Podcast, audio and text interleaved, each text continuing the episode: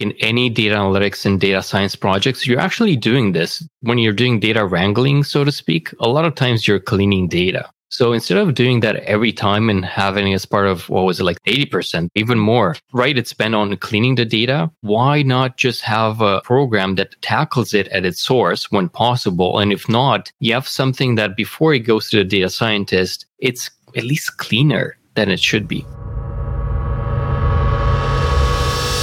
Hello, everybody, and thank you so much for tuning in. You're listening to Datacated on Air, where we bring together data experts to share their journey and impart their knowledge.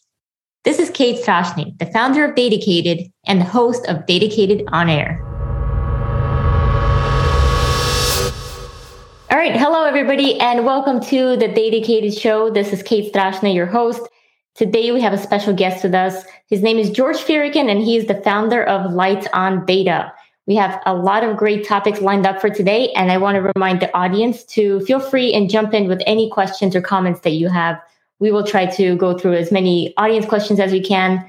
I personally have a lot of questions that I want to ask George. Today, we're going to talk about a lot of different things. We'll, we'll touch on data quality, data storytelling, data stewardship, data governance, data dictionary, data catalogs, business glossaries, as well as drinking lattes and potentially being bad at surfing. Maybe we'll talk about cats. We'll see where this goes. As you're joining the show, I do ask that you let us know where you're tuning in from.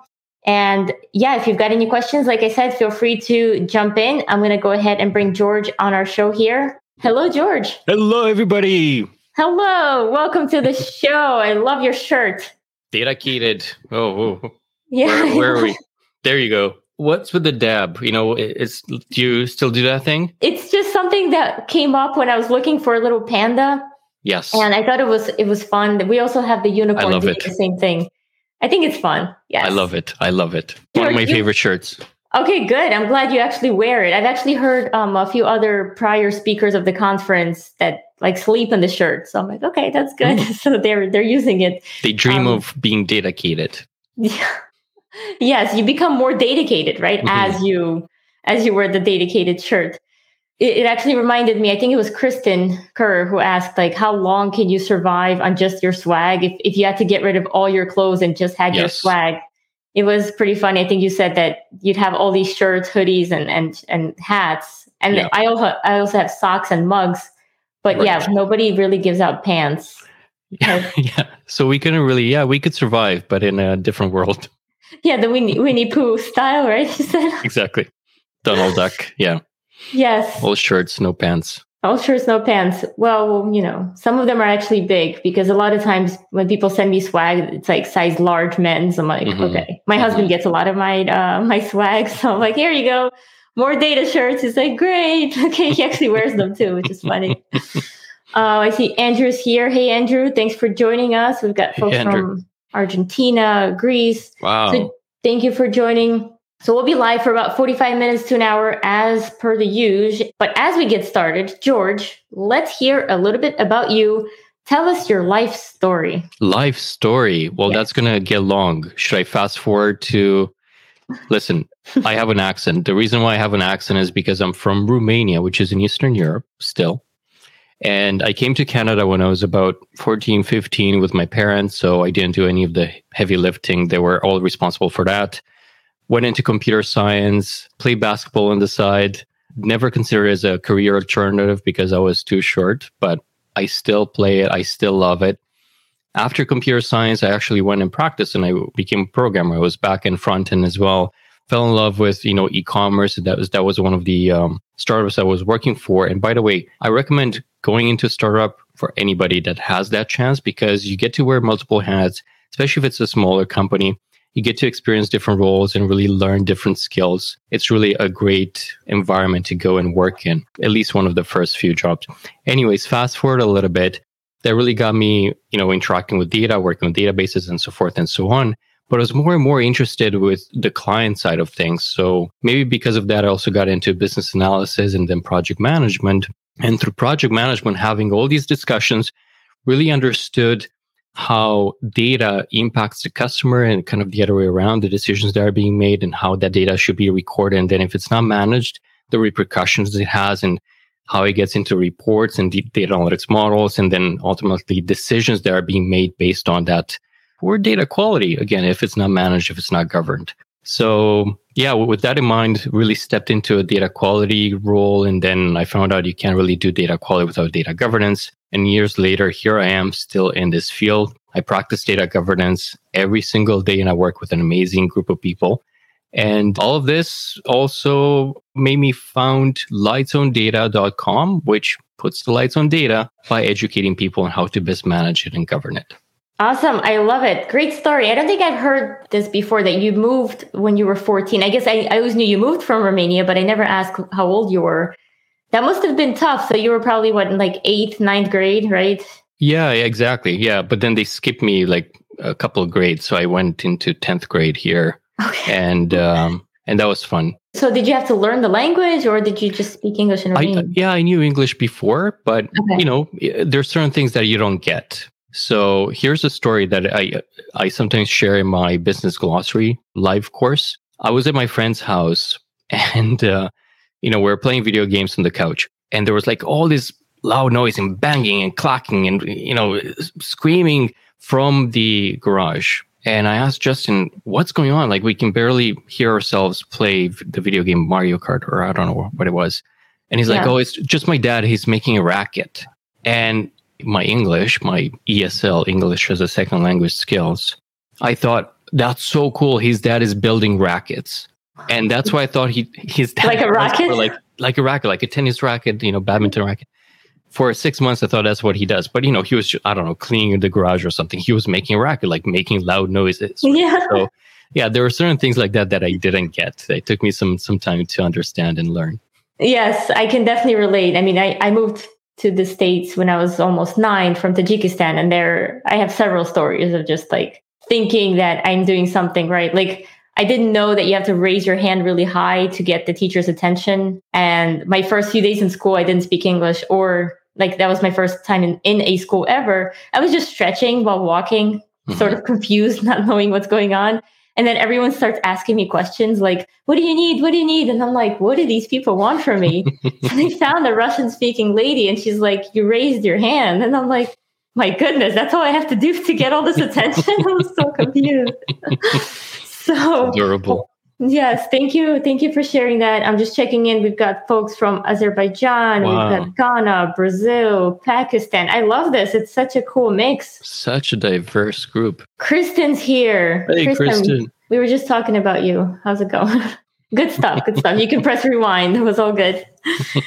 so you mentioned um, lights on data. I think we mm-hmm. should talk about that for a bit. Now, let's start at the beginning when you were sort of buying the domain lightsondata.com, right? What was yeah. going on through your head? What, what did you want to accomplish with this? All the credit goes to Diana for coming up with the name. Yeah. I think, yeah, we were brainstorming different things, and this was one that really came to her head like lightning.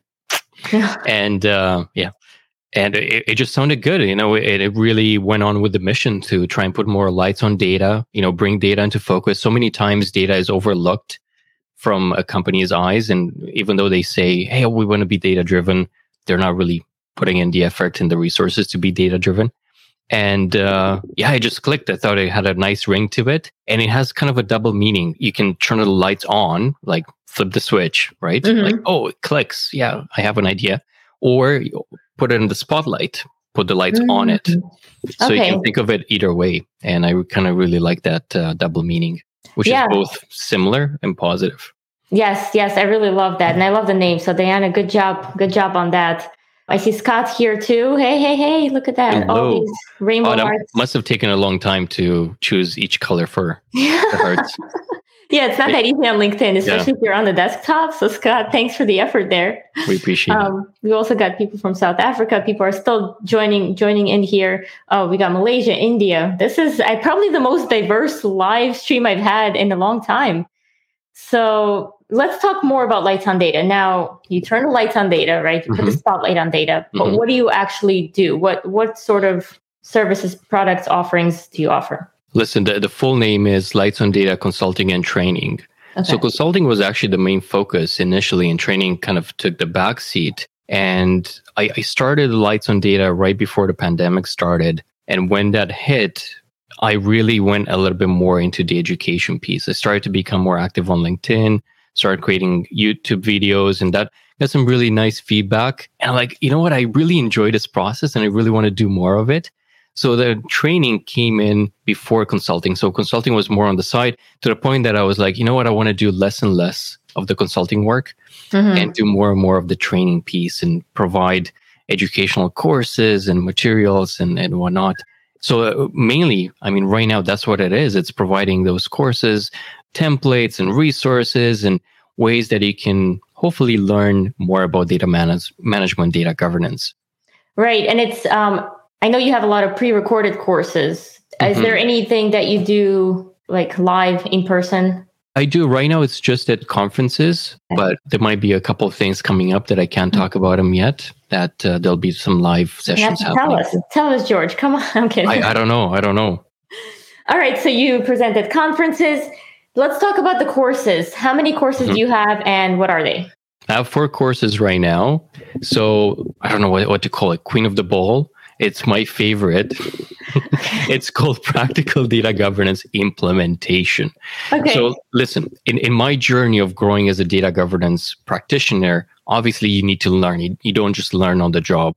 So, I went through a lot of books and courses that were out there and, you know, attending conferences and things like that. Anything that I could get my hands on, obviously uh-huh. interacting with other data governance professionals and, and whatnot. And a lot of the content out there was very theoretical and very okay well this is interesting or this doesn't tell me much and it would make me question okay now that i've attended this session what can i do with that when i go next day to work so i kind of tried to flip that and learn from it and for me it was okay i want to put together that material for you the attendee the course attendee right. the student that you can actually take whatever you're learning in that lesson and you know how to apply next day at work you have some actionable items, you have some templates that it, I think it's so much cheesy when you have a sample, you have an example, a template, and you can just fill out and change to your own needs. So that right. was the concept uh, behind the, the practical data governance piece that there's some, a lot of practical stuff there, a lot of examples. And was that the first course that you made? No, that's the last course that I made. Ah, so I think ah, I've, okay. I've, also learned along the way. This was actually the first course I wanted to do, but I was always kind of afraid. I was like, oh, I really want this to be really good and be okay. a lot better than my own journey. Mm-hmm. So I tackled a few other topics first. All right. What was the first course? Learned along the way. The first course was about business glossaries. Uh-huh. And that was something that I've implemented in my day-to-day job at the University of British Columbia. Was highly successful. We won a few awards. And the business glossary is that collection of business terms with their unique definitions and other useful related information. Kind of think of it uh, of a dictionary, but without having the multiple meanings for the same word. Mm-hmm. And okay. the business glossary kind of covers all these different business terminologies, like, well, what is a customer? What is a warehouse? What is a student? And it's usually things that you think, well, of course, I know what a customer is. But no, when you're talking about with different departments, different units, different individuals, even within the same unit, those have multiple, come up with multiple definitions and oh, which oh, yeah. leads to a lot of confusion, right? And I mean, you you, worked a lot with uh, this type of data, Kate, and um, develop dashboards and reports, and it can really differ what one audience can think of the same thing than another would. Oh yeah, absolutely. I mean, especially when it comes to customers, right? Even before I got into data, I was in risk management, and this is when I was focused on consulting for large financial services institutions. Yeah. When Dodd Frank came out and the concept of legal entity identifiers, those LEIs, and sort of trying to understand who you have credit risk with and who do you have mm. exposure to. And these big companies, they could not understand who they had business with because, you know, a lot of times the customer is, you think, maybe McDonald's, but then you have McDonald's franchises, you have McDonald's, you have like all these right. subsidies, and it's right. just so, and who owns who, and it just it gets so complicated. But even in smaller companies, one might call them clients, one might call them customers. So even naming things is it can be very confusing. Absolutely, absolutely. Yes. I'm just seeing Scott. He's he said, "Sorry, I was late. I thought Kate was on George's show, but George is on Kate's show." Yes, doesn't really matter, Scott. It's pretty much the same thing. so, all right. So that's course number two, but it was actually course number one. That was the yeah. first course you made. exactly. What else? You yeah, and, that was kind of testing the waters as well, and I started, you know, pre-selling the course before I created it to see is there any traction on it, mm-hmm. and there was, uh, to my surprise. And uh, of course, it, helped that it was fifty percent off or something like that. I always offer my courses for fifty percent off when I'm pre-launching it. Here's a tip for the next one. And um, yeah, that was the so that was the first one. Second one was on data governance maturity models. There was nobody that was doing that, so I had a, a few courses that were gaining a lot of traction on on Google, and mm-hmm. so I had a lot of uh, audience coming in on Lights on Data because of those those uh, articles okay. on data governance maturity models. So I thought, you know, I'm going to create a course that's a little bit more comprehensive, talks about all of these things, and uh, that was the second one. Yeah, you know, it's always it's always tricky when you get an idea and you're like, well, nobody else has done it. And then you have to sort of take a pause and think, is it Why? because yeah, is it because nobody else wants it or is mm-hmm. it because they just simply haven't thought of it? I I had a similar experience with my the book I'm working on now, which is color wise using color intentionally for data storytelling. And upon searching like Barnes and Nobles, which still exists, Amazon and other other sites for a book on this mm-hmm. topic. I couldn't find one, and my theory was either nobody cares about it or nobody just thought to write it. And I guess we'll see when it comes out later this year. what I think it's happened. the second because I remember when when you first started talking about it, and I thought that's that's a brilliant idea, and I was surprised that there's no books that tackle that just yet. So yeah, and when I spoke to publishers, they even said like, "Oh, we want you to write a book maybe on broader data storytelling or just data visualization." And there are books out there on color theory, color psychology, but no one's sort of brought them together yet. Yeah, yeah. And just so excited that O'Reilly decided to get on board and let me try this thing out with them. So, do you know when that's slated to come out? Uh, no. It, I think we've scheduled September ish, but it depends on how everything goes. Like, I still, mm-hmm. um, you know it's it's an iterative process i give them stuff they give me feedback i have to make mm-hmm. updates then it's going to go under several different reviews and editing copy editing and cover design all really cool exciting stuff um, to go on a journey with with o'reilly cool so all right and the last course and the last one? course is you, you think it's completely different and actually it is and it's called data visualization for data storytelling so it's covering those best practices on the data visualization piece that obviously you need in a data story. And it talks about all the different graphs that you can have, uh, when to use what. It covers a little bit of the color piece, but not as extensively as you will in your book. Yeah. But it, there's definitely a couple of uh, lessons there. And that one is um, I've um, co-taught it with my colleague Donabel Santos, who's who's a brilliant uh, data storyteller and data uh, visualization expert and Tableau expert. Though the course is uh, tool agnostic. Uh huh. Yeah, my my courses on data visualization are also tool agnostic, but I've also used Tableau, which is interesting that uh, mm-hmm. also used used Tableau for that. I think it was just pretty easy for me to pick up and and use. All right, so you've got the courses. You don't do as much consulting now. You do some training and conferences. I know you also have a live show. Let's talk about the show. The Lights on Data show. When yeah. we put the lights on, guess what? Data. Still. Wow. and that one has an even wider range of topics. It's really anything data related.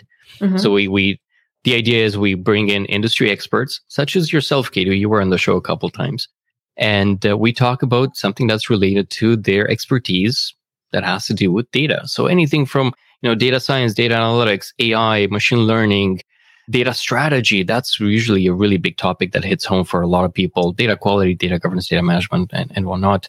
And even you know cybersecurity and, and things related to data. So it's a wider audience. I think it's really caters to anybody and everybody. The mm-hmm. idea is maybe we do have a, a very nice fan base that tunes in almost every time but we're also cognizant that there's people that will just want to join in for that one episode that's related to their areas and what's cool, as you know, about these live shows that both of us do is that we get to interact with the audience too. So there's, you know, questions and comments and uh, makes it a little bit more lively and, you mm-hmm. know, conversation wise. Uh, it's, it's really fun. Yeah, absolutely. I love the format as well because we get to see what the audience is thinking live versus, okay, mm-hmm. let's save questions and comments till the end. And mm-hmm. then what if somebody had a really good question that would have helped alleviate everyone else's Yeah. questions in their mind that we could have Yeah. addressed early on. Um, But allow me allow me to also give you some kudos for the Lights on Data show, which by the way was called differently. Uh, oh, what was it called before? It was called Good Data Morning Show. Oh my god, I remember that. It's like good morning, but it's good data morning. Yes. wow, that was a Exactly, while back. Okay. And uh, you know, I, I made swag and everything for it. And then I think a week after swag came, I'm like, you know what? It might be confusing. Might be confusing have Good Data Morning Show and then the Lights on Data brand. I should just get rid of the Good Data Morning Show and rebrand the Lights on Data Show. So that's what happened. But back to the kudos part, Kate, is because of you, I got to actually do it. Here's what happened. Okay. So I've applied for LinkedIn Live. And back in the day, I don't know how it is now, but not everybody would get access to it, even though you applied for it. I still don't know what the criteria was. And I've applied for it. And I think within a week or so, I got access. I think it was actually in, in New York, in no, it was Washington, D.C. at a conference. And that's actually where I filmed the uh, 10 Days of Christmas with uh, Scott Taylor. Yeah, that one. Yeah, that's fun. that, that's fun. Anyways, and I got the the email that hey, you've got approved. I'm like, okay, cool, wow, so so nice. I do want to do something with it, but like, oh, you know, I want to do this and that, and overthinking it. I think, right? And six months later, you and I are having conversations, and I told you, oh yeah, I have LinkedIn Live Access. I've had it for six months. And you're like, what? You, got to start it. Started this was like People on were waiting for access. They were like Yeah. bugging LinkedIn. We need Yeah, access. We need yeah. access. So, and, and you're like george take advantage of this this is you know such a good thing to have take advantage do something with it start it now and this was on a wednesday i think when you and i had the conversations and literally that friday dan and i went live on linkedin and you know we had a great response of course the algorithm really pushed it to a lot of people too so Yeah. it just felt so good and ener- energizing and uh, we've done it since i think almost every week wow, I love it. And it, so it is still every week on Fridays. Yes. Yeah, usually on Friday. Sometimes we kind of go off off days, uh, depending on on the guest. But usually it's on Fridays. Yes, at eleven a.m. um, Yes. Eastern time. Perfect. I love it. Um, Andrew's asking if you can rename it to Lights on Data Science Infinity. I wonder why. You know, I love it's, it. it's interesting when you're sort of running your own company or you know whatever you call it, your own thing. You don't really think too much about it. So you had your Good Data morning show, and then you had your Lights on Data company. Mhm. I also had my story by data company and I had my Datacated academy and I had like some other stuff just happening. And I remember talking to Andreas telling him that he had learned data engineering and team data science. And I'm like, this doesn't make sense. Why do you have two names? People are going to get confused. Then I'm like, wait, I'm doing the exact same thing. So as I was telling him what to do, I basically made myself delete all things story by data because I realized how confusing it can be for for other people. right, right, and uh, yeah, you don't realize it when you're deep into it because to you it's like, well, of course, it's obvious. It makes sense. Oh. It makes sense. Yeah, yeah. And we, I think you and I also like the diversity of it too, and we Yeah. come up with different ideas and you know different names click and like, yeah, of course, I want to do something like that. Yeah, no one's here to stop you from doing things. Like if I wanted to change my company name right now, no one's going to say, Kate, no, you've been building this brand. Don't do it. Mhm. I'll just do it and face the consequences and see what happens and sort of learn as I go. Exactly. But that exactly. makes it fun, I think. And you have a trademark now too, don't you? I've trademarked it. Yes, Datacated. Don't want anyone stealing that one now. Although there are so many uh, people, if you Google Datacated t-shirts, at least 10 or 15 other companies are selling my Datacated t-shirts with terrible font. It's like too big. It looks so bad. I'm like wondering if people actually buy that. Um, but listen, I'm, I don't, I'm not gonna chase chase them around. So about the shows, I wanted to ask. So it's Yeah. already May. Well, let's say we're a few months into the year. What was your favorite show so far? You have Oh, wow. You have Hmm. to pick one. Good question. Uh, listen, th- there there are a lot, and you know, obviously the ones with you and and Susan and Scott, they're you know very dear to my heart, as you guys are very dear to my heart. Uh, so those uh, stand out, you know, by default. I really enjoyed the one that I did with uh, Scott and Susan last December. We were all three of us. We were in San Diego, and we did like a raid my swag thing, and you were there too, virtually, at least for the first part. And we were kind of just going through our goodie bags and it's like, oh yeah, that's good. Ah, that's bad. kind of felt bad about some of them, but I know. it, it got some nice traction. I actually got a couple of companies contact me after and it's like, hey, Oh, we want to be on our show and uh, we'll give you better swag.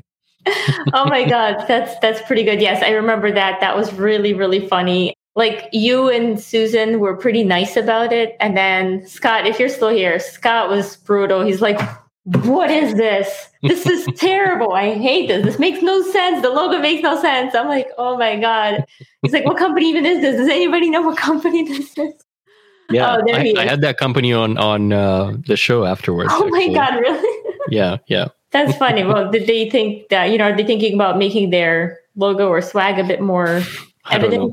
Know. No word on don't that. No word on that. I didn't bring it up. I'm not going to ask you about your least favorite show because that's just mean. So, Well, you know, the least favorite show it was because of technical difficulties. So I think Okay. there was like a broadband issue, and we could barely hear the other person, and uh, that's why Oh, it man. never got converted into a podcast either. It was a really good topic too, but uh, on text analytics, but unfortunately, it just didn't work out. Yes, that's one of my nightmares that I'm trying to sort of like calm myself down before every show. If the internet just Mhm. stops working, Mhm. it has definitely happened. And even to, so during some of my really good shows, they still are one of my good shows. Like with Mike Wimmer, my internet was going absolutely crazy. I remember. poor kid, he just had to keep going. He's I remember tuning back in at some point and he's like, I would just take the questions if I just knew how to. He's like, I don't care. I don't need Kate here at all. So she she was really good. But it's so stressful as the host where it's like Yeah. inviting people to a party and not being able to open the doors. It's like they're all there. But you know, you're doing such a good job, and you're not really phased out by it, and it, doesn't Oh, no. show that you're stressed. Well, I'm I'm glad to hear that, but I definitely felt it. I'm like, I'm just glad that there is the phone in case the internet does go Mhm. out, like the Mhm. the Wi-Fi goes out, the phone still works. All right, I want to stop talking about data for just a few minutes and Mhm. get into the topic of lattes. So every once in a while, I open up LinkedIn, and a lot of times I'll see a photo similar to what you just did of you and some really pretty coffee. What's what's the story behind that? Okay. Well, let me just fast forward a little bit by saying I think one time it took me a while to post it on Saturday. So now I post it every Saturday. And it was maybe noon. And I was like, ah, you know, lazy morning. And like, you know, should I? And people started messaging me. It's like, George, is everything okay? We're not seeing the latte on LinkedIn. So I'm like, okay, I guess I got to keep going with it. And the crazy thing is, every time I'm trying to relate it to somewhat data, Yeah. um, so I think I'm running out of ideas. but the way it started, here's how it started. So I'm, I love lattes, and I didn't before. Again, you know, not a big coffee drinker overall. And I think during the pandemic, or maybe a little bit before, it was just a reason to kind of go out, sit at a coffee shop, and enjoy the atmosphere and the vibe, and you know, being outdoors, getting some sunshine on you. And that really helped in the pandemic too, where you couldn't really do much, but you could go grab a latte and like walk walk it on the street Mhm. and uh, enjoy. And it's a nice way to kind of start the morning. And I also decided, okay, if I'm going to pick up this hobby, I'm going to be a snob about it. so I'm not going to go to Starbucks and things like that. You know, there'll be just local coffee shops, and I'm going to try different things. And if it's like scalding hot, I'm going to complain about it. Okay, not not to the, the barista, but I'm going to complain on LinkedIn or something like I, that. yeah, I can't see you complaining to the barista. You're No, just not no. that type who's going to say, "I'm going to need to send this No. back." Or but it did happen to me a couple times that barista this particular place that I usually go to, he just made like very like hot coffee. And the problem with that, it really changes the taste. It really hmm. does. So even if you let it cool down, it has a different taste to it and it's not so, so good. And one time I saw him that he was working there and I got in and I got out without ordering. Like, okay, I'm going to go to oh another my place because of it. you are a snob, my goodness. You know, it probably changes the taste because by that time you've burned your tongue and now your taste buds can't taste the right way. I'm wondering if it's that or if it really is the, the taste of the coffee that's that's throwing you off. I think it is. I think it, it changes the, the milk itself too. And yeah, I think it does change it. All right. Yeah. We're going to take some questions. I got a question here from Ravit for both host to host because Ravit's got his Ravit show. He does. What are three tips you'd like to share with someone who wishes to start their journey in podcasting? Hmm. Hmm. You I know I know your first tip where you're gonna say. Do you? Okay, let's I- go. I think you're gonna say, well, first one is just do it. I was gonna say have fun doing it. It's close. It's close. All okay. right, what's okay. what's your first Half marks. one? my first one, I think. Well, we're going to get rid of the obvious ones, like you know, think of a name because you can actually potentially stick with it forever, type of a thing, right? Yeah, right. Don't, but I guess don't overthink it because I was overthinking and I wasn't doing it because of that. So yeah. back to your point, I think that that just do it really worked on me. I th- yeah, I think one thing that really helped me early on with just video production, it wasn't even podcasting. It was my Humans of Data Science. I'll call it an experiment slash project. That's really mm-hmm. what it was. It really helped finding the right people that I actually wanted to speak with to get on the show. So not not going after someone who you're extremely intimidated by or uncomfortable speaking to, but also not talking to just your buddies, right? So just sort of somewhere having a balance where you're really excited to talk to this person, but you're not so frightened that you're, you know, choking up on your words mm-hmm. uh, and having fun with a few of these sessions in the beginning and sort of working your way up. And a lot of times, like one of some of my best shows were the ones that were with people I didn't think would ever even say yes to being on my show. Mm-hmm. So it's sort mm-hmm. of like, wow, this person's on my show. This is so cool. And it like gives you all this more, more excitement. So I, I, think, yeah, you mentioned picking a name. I think that's something that you can pick and change, as we both have done. Yep. Ravit hasn't changed yep. his name yet. it's the Ravit show forever. So I don't think he's going to change that. Yes, just starting is is a great tip, and yeah, it's. yeah, go ahead. And, and, a couple others that I can think of. I think uh, sound is definitely very important. So invest in, in a microphone other than just your laptop or your uh, device's microphone. Yes. I think it's more important than than it seems. Uh, so invest into it. It doesn't have to be a lot of money, but it's definitely worth it. And the second one, I think, I I, I remember initially I was getting like, oh, you know, will that person want to be on my show? Should I ask him? Should I not? I'm not there yet. I don't have the brand established. But I think overall, people like to be on on other people's podcasts and shows. So don't be afraid to ask. Just ask and what's the worst that could happen? And really, the worst that could happen is they would say, you know, not just yet. I'm very busy right now, but contact me again in a few months. Have you gotten many not just yets or no's for your show? A couple, maybe a few, a handful on uh, not just yet, but mm-hmm. I don't mm-hmm. think I've ever received a no. Yeah, I think for the most part, I've gotten in general yeses. And a, a lot of times people are coming to to me saying hey how do we get to be on the show? Right? Mm-hmm. and then that happened over time obviously. But there have been times when i would ask someone to speak maybe part of the conference or get on the show that their main reason for saying no would be due to their company that they work for having restrictions going through their you know special protocols to get approval to speak. So that's been the, the main reason. Um, but other than that you're right. People are just excited mm-hmm. to do this. They're like, "Yay, I get to talk about myself. This is great." See, you're on my show right now. Why? Because you get to talk about yourself. It's all about George today's. Putting the lights on George. George and Data. Oh, that's another name. George on Data. There is a Dave on Data, right? So there's a yeah, uh, David Langer. Yeah. Yeah. There you go. Yeah. And by the way, speaking of which, I was surprised when I first found out that some people need to get permission from their companies and get like written agreements and sometimes even my signature on those agreements. Like mm-hmm. what?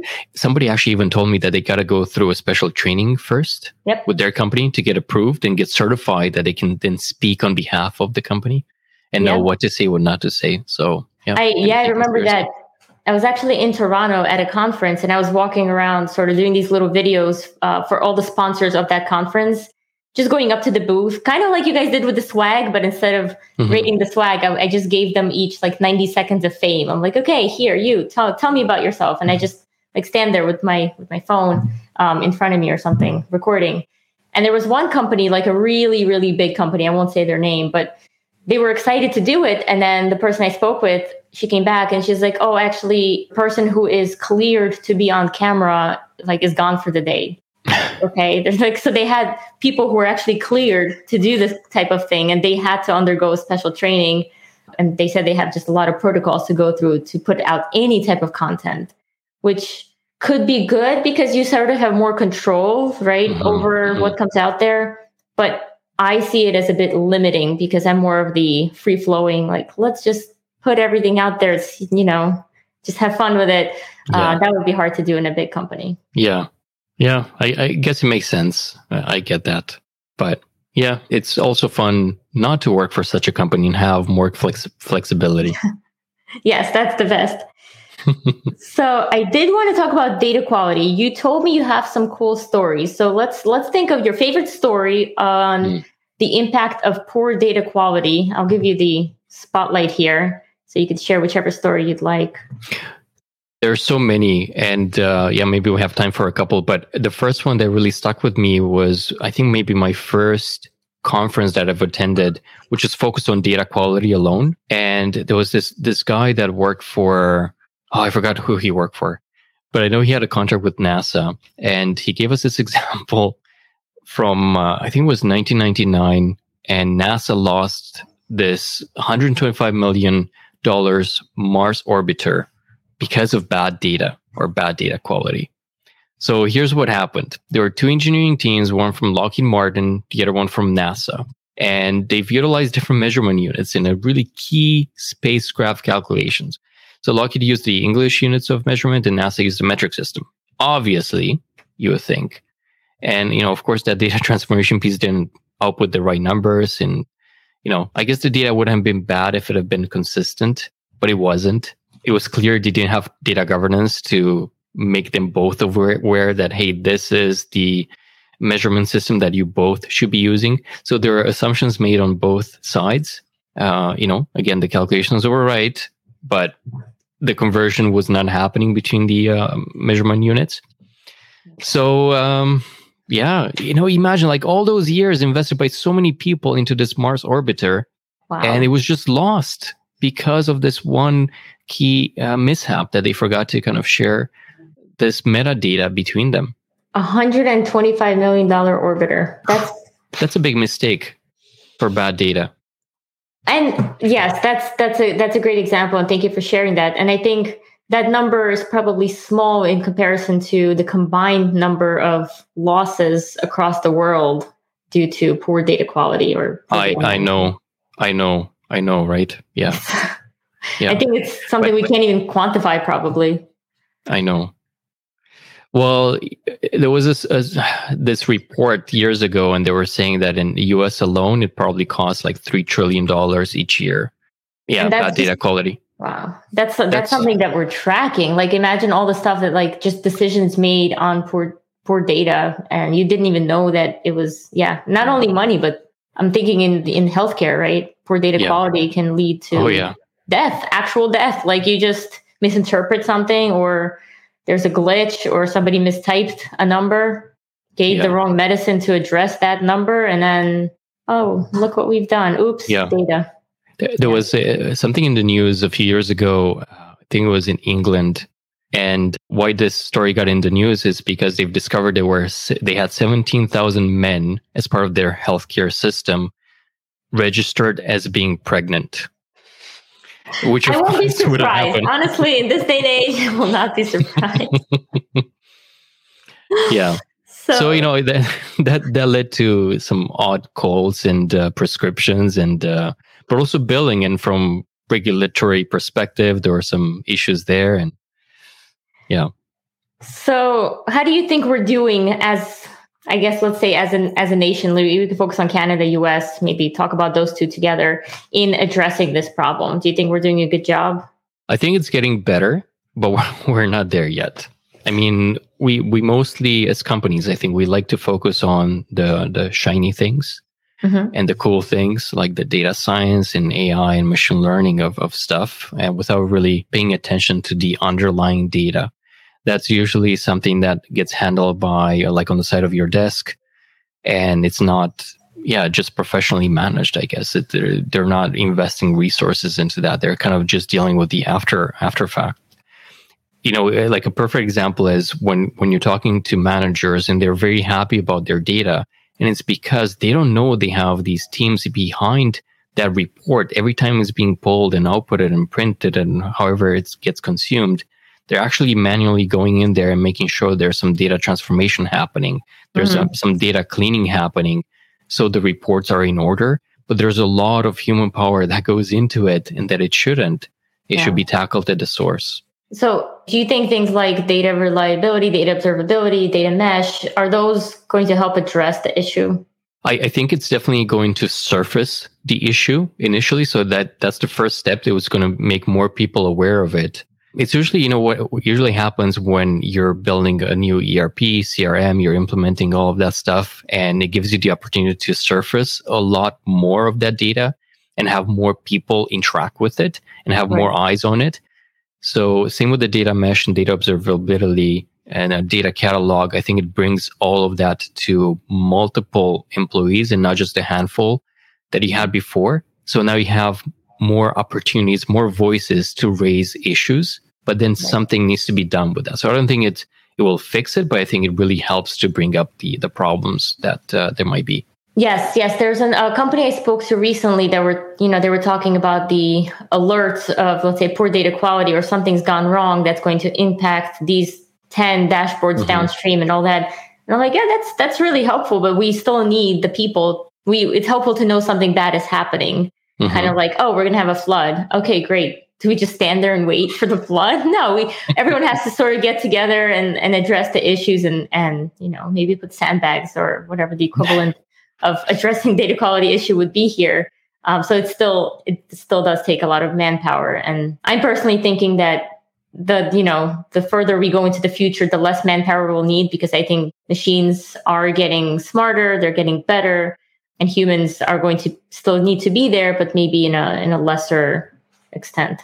Absolutely, yeah. I think. Um, I mean, humans are still needed, at least in the onset, to program the AI and to provide those business rules and standards yeah. and then uh, everything else can be automated as much as possible yes absolutely all right let's see just checking in ben says hi hey hey ben we're talking about data if you've got questions it's pretty broad so christine is asking um, do you think the extra time and money it takes to invest in resources to ensure data quality is the biggest contributor to poor data quality the extra time and money it takes to invest in resources yes so the the money that you're investing, it's one that actually creates the poor data quality. No, do you think that the fact that we need like all this time from oh, people right. and all this money right. is the reason that we have poor data quality?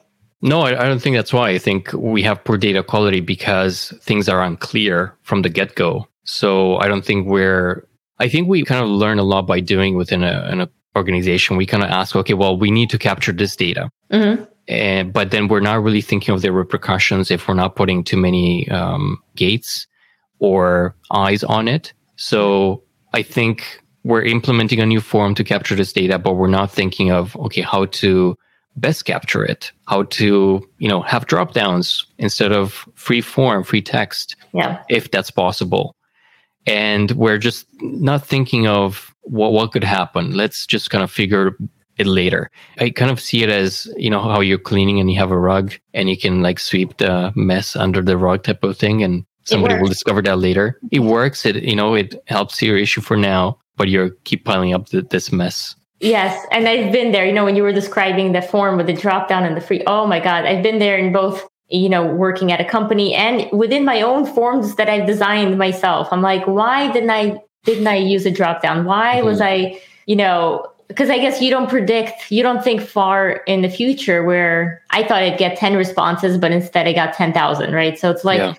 Uh, now I have to clean up 10,000 items where if I were just a little bit smarter and even made it easier for the person filling out the form, it just would have saved everybody time. So I think just sitting down and thinking ahead in terms of how, you know, user accessibility and making it easier for yeah. individuals as well as easier for you later on is important but in my experience, people are also what's another word for lazy? I'm going to go with the other word for lazy, whatever that might be.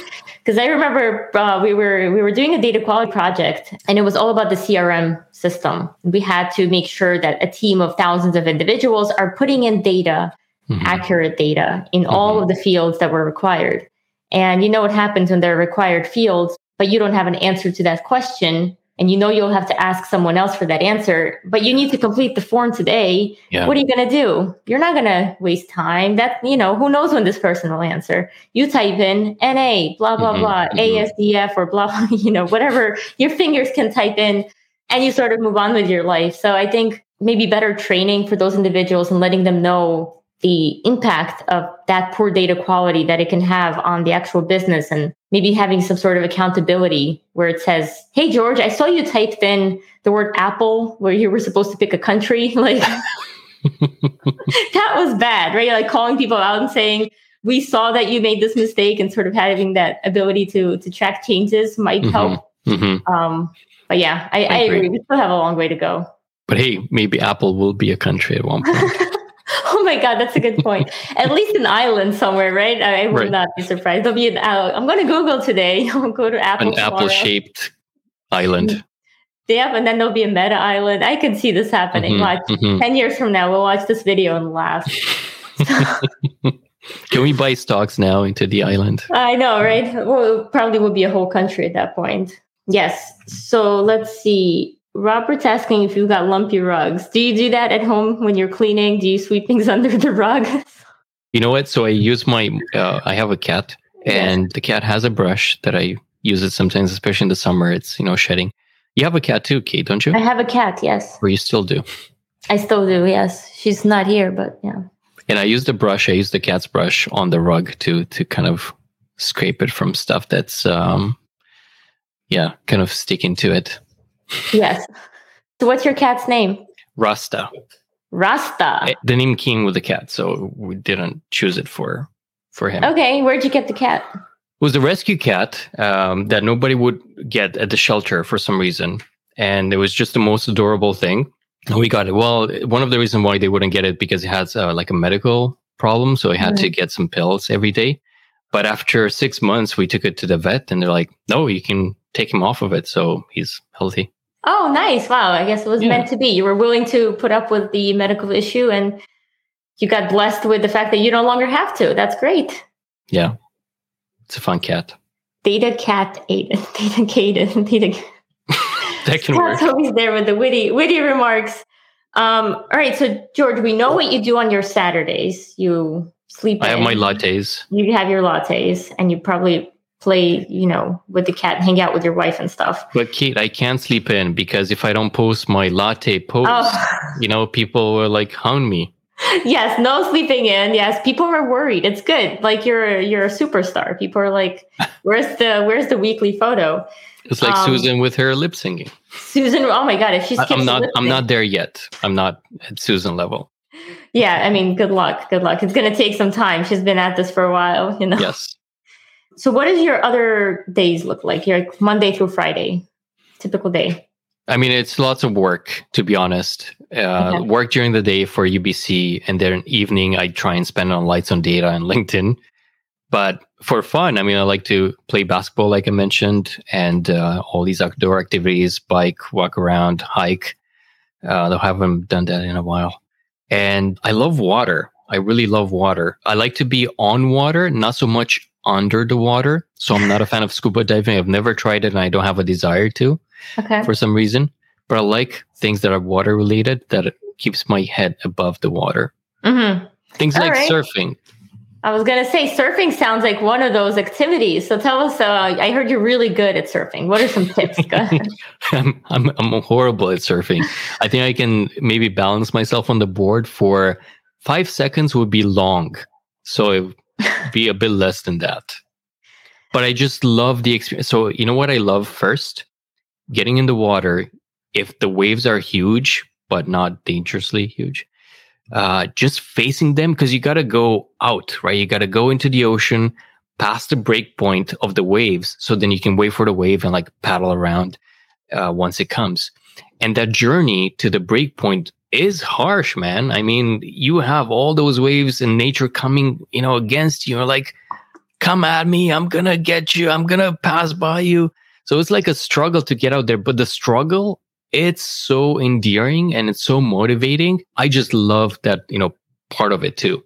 Wow. And once you're there, you kind of calming yourself down. You're waiting for that perfect wave. And when it comes, even if I'm not able to stand and if I just lay flat on the board, when you're catching it, your board stiffens mm-hmm. and it mm-hmm. becomes like solid as a rock and more stable. And you feel the power of that wave behind you. And it's, it, it's such a nice feeling.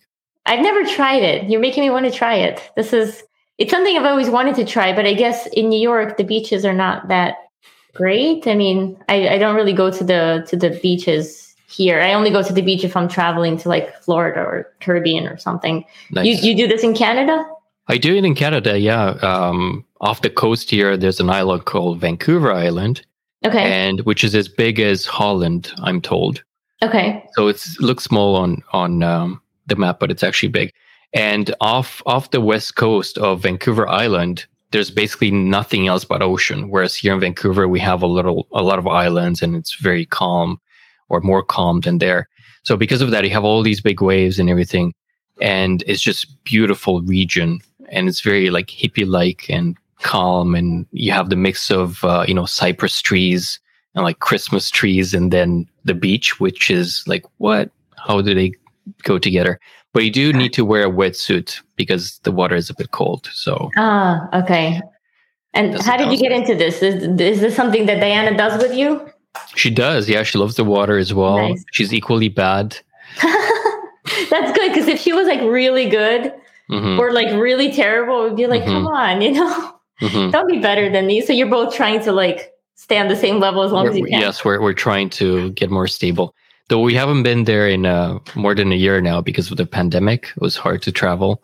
So Okay. I'm hoping to pick it up again. Well, yeah, warm weather's coming, right? I'm sure you'll have plenty Yeah. of opportunities this year. Yeah.